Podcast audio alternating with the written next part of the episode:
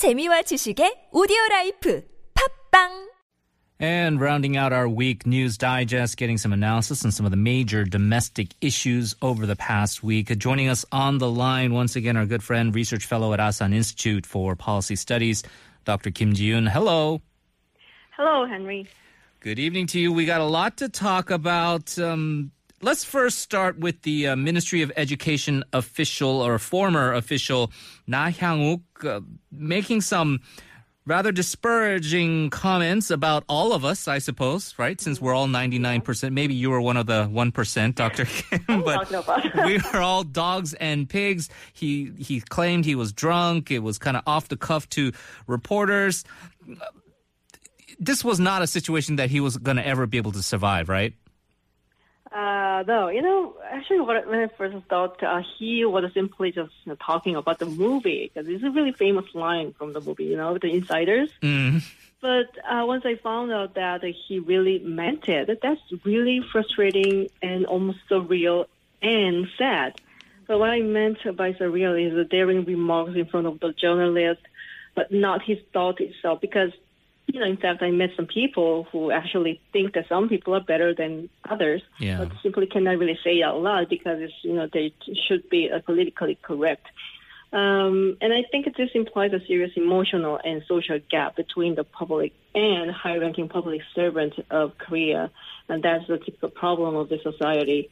And Mr. Na probably he never dreamed about becoming those dogs and pigs and his kids, and they're living in a different league, and it has nothing to do with this class, and because he's graduated from school and passed high official exam and on his path for the higher position. But unfortunately, I think that is widely spread a sense which is shared by those so-called high-ranking officials and or high-class people of this society, and that really makes me sad. It was sad, and I had some to cheer me up. I actually spent some time this week going to the Ministry of Education's Facebook page, and every single announcement or posting they do have hundreds of people just writing in saying, "Hello, I am a dog and pig," or like, "Why don't you send Na back to Masan so he can raise dogs and pigs?" It was just... people were making fun of that, but obviously, as you say, people were angered, people were also sad.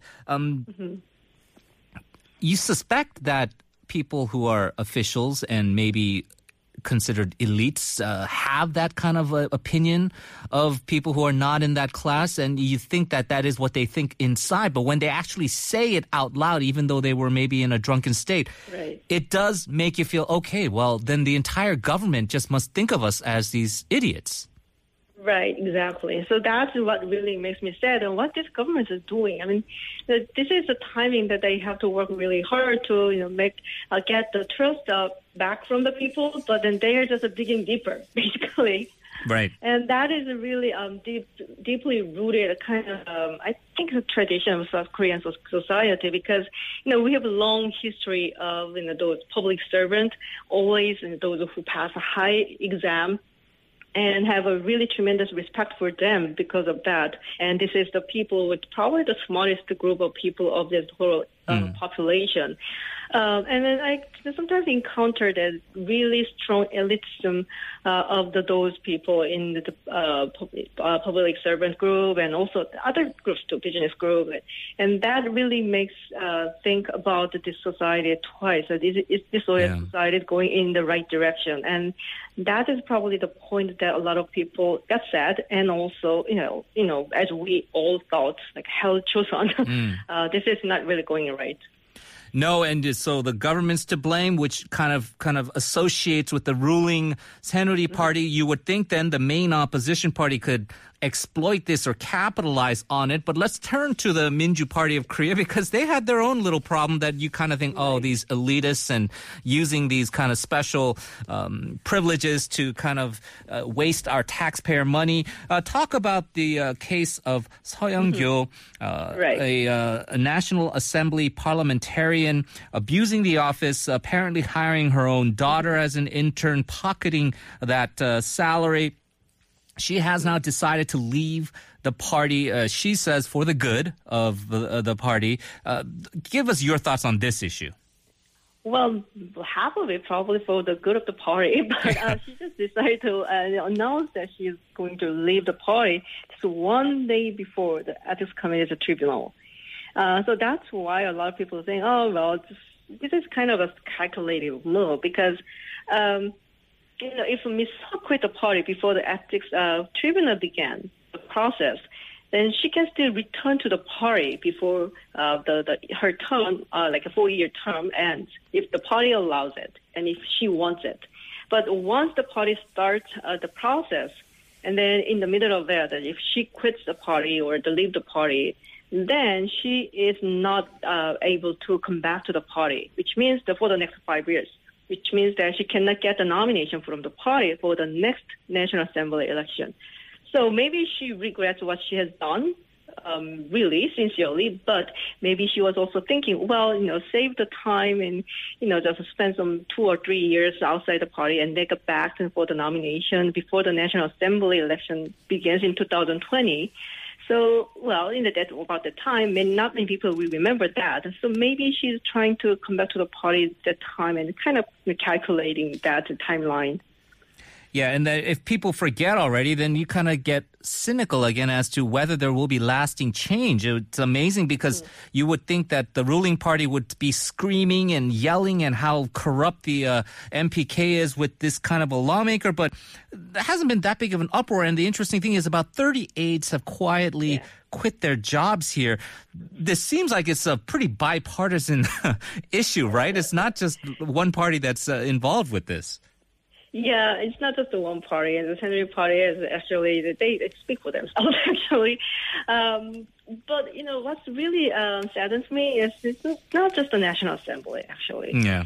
This kind of partyism has been there for a long time. It's very prevalent overall the society, and I'm not really sure if you remember that, but under the President Lee Myung-hwan's administration, I remember it's 2010, Foreign Minister Yoo Myung-hwan. Oh, yes. He had to resign. The daughter, yeah.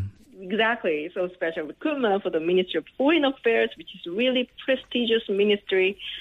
So this is more of a social problem. So unless the society is changing to look over this kind of act and behavior, I think in Ms.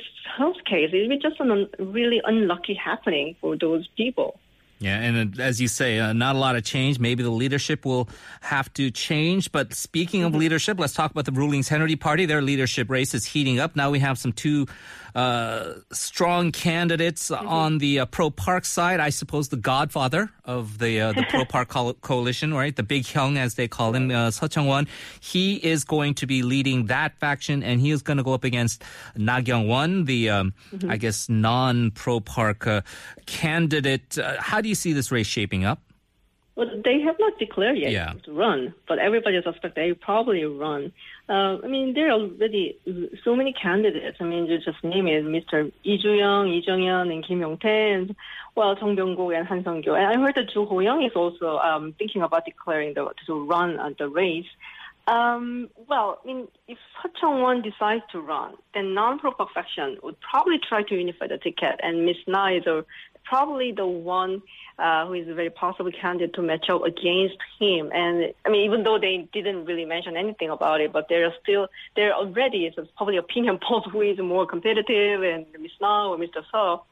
But I'm not really sure about whether or not the other candidates let this two-way race happen, particularly from the pro-Park faction. There should be a lot of resistance.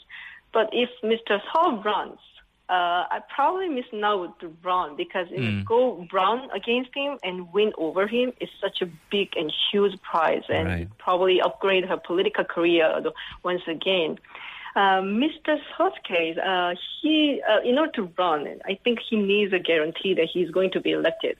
Number-wise, he probably has more advantages, but if the non-pro-Park faction, they mobilize and then try to run against him at the unified ticket, then you never really know. I think they're just kind of, waiting for each other's reaction first.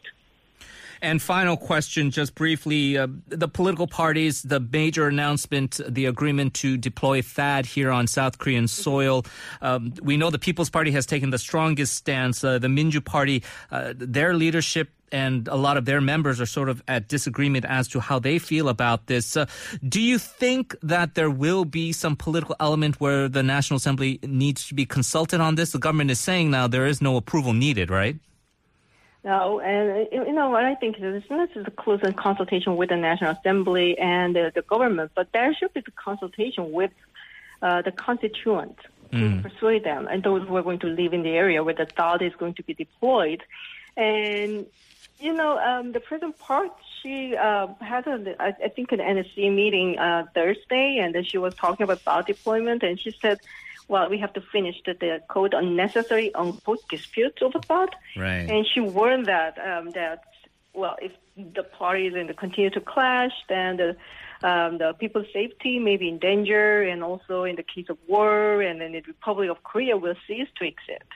That I think, is a huge threat, and I don't really think it's the attitude for any consultation from the government. And afterwards, she left for after meeting and stayed busy to Mongolia. She's not there, so I don't know what kind of how effective any meeting, even though it happens, how effective it will be. Well, we know that dispute will linger on. Dr. Kim, as always, thank you so much. Have a great weekend. You too, Danny. Well, speaking of THAAD, we're going to get some analysis, and we're very pleased to have joining us Dr. Kim's colleague at Asan Institute for Policy Studies, Senior Research Fellow, Dr. Bong Young-sik. Hello. Hello. Dr. Bong, thank you for joining us. We've talked about THAAD quite a bit earlier this week as well, but what do you think are some of the countermeasures North Korea will devise to try and limit the impact of the deployment? Well, I think initially North Korea will try to divide and conquer South Korean public. As Dr. Kim mentioned in her interview, this is a very extremely volatile and sensitive political issue in South Korea, especially when you consider that National Assembly is not really comfortably dominated by the Conservative Party. So regardless of how the Blue House, the President's office, and the Ministry of National Defense would like to spin, there will be a significant protest and opposition, resistance by the public, especially the residents in the site of the scheduled start to be deployed, Songju, in the Gyeongsang area, and the general, civil society. So North Korea will try to exploit that political sensitivity and opposition. Right. And although the allies are saying that this is, of course, 100% directed towards North Korea, China has become very upset in regards to the decision. Does this now sort of separate China from these ongoing multilateral efforts to rein in North Korea's nuclear weapons program? Is that now off the table as far as China being cooperative in the sanctions regime? Do you think there is room for Washington and Beijing to find some kind of cooperative path forward? Well, I will not rule out any possibility of Beijing and Washington to come back to the negotiation table and forge cooperation. But there is something called the security dilemma in international politics theory, that one country's measure for self-defense will be regarded by other countries as a potential threat to its own national defense. So defensive measure may trigger arms race, despite the good and benign intention of one party. So from the standpoint of China, you cannot really rule out the future down the road that the measures installed for the purely for the purpose of dealing with North Korea's missile and nuclear threats may be evolving in a very formidable shield that goes against the nuclear posture of China in the future. And you mentioned that North Korea will take some additional measures to counter with the scheduled deployment of THAAD system in South Korea. Then what if North Korea develops and succeeds in submarine-launched missile system? Then U.S. and South Korea should improve its own missile defense system, the THAAD system.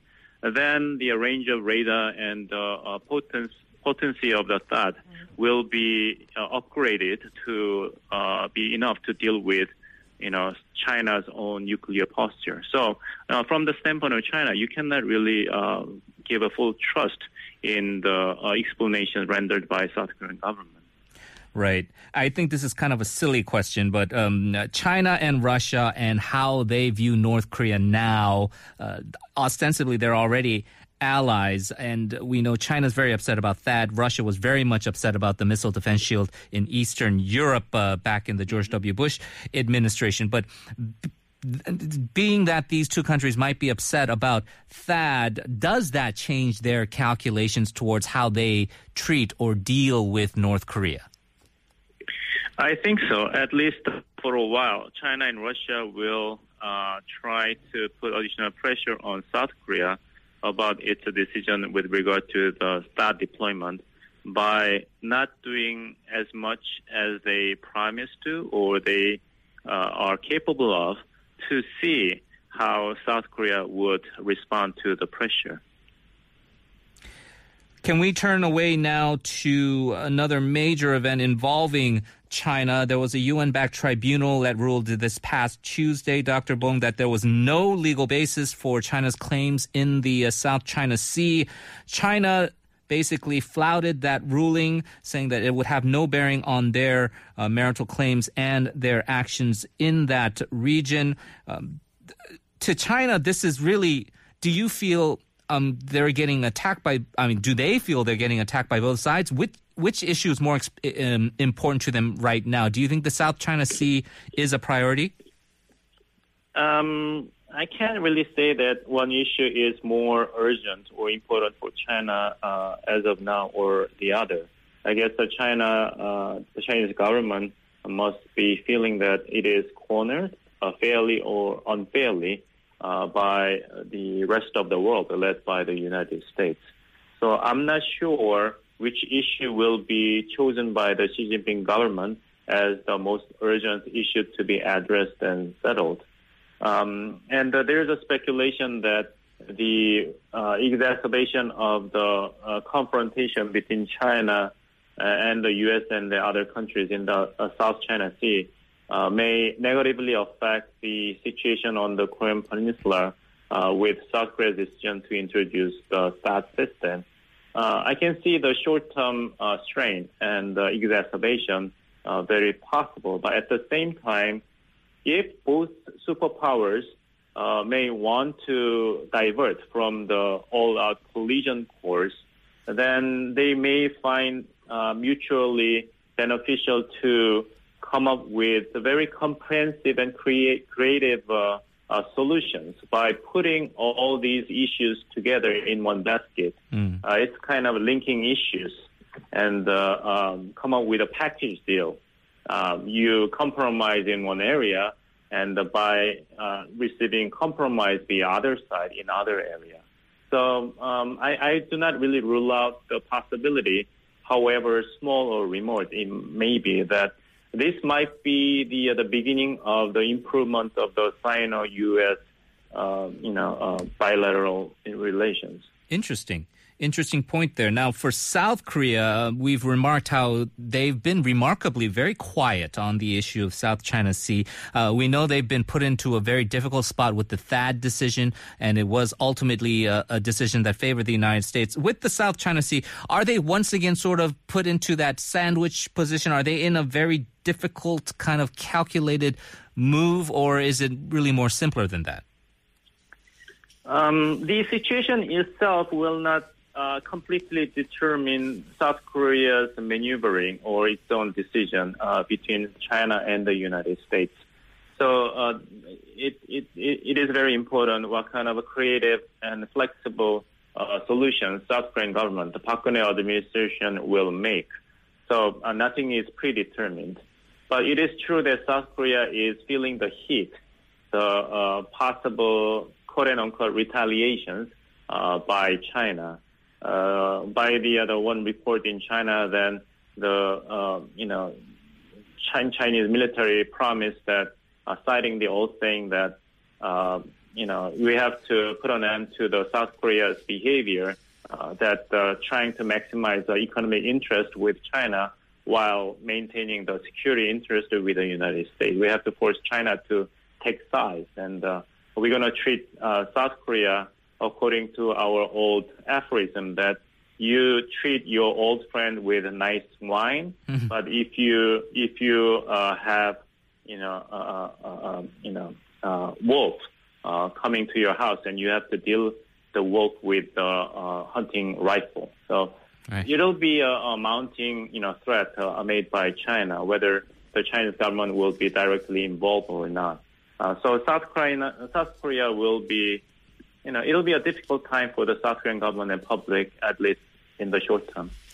Well, I can tell you all of our listeners would definitely want to enjoy a nice glass of wine with you, Dr. Bong. As always, thank you very much for joining us and have a great weekend. You too.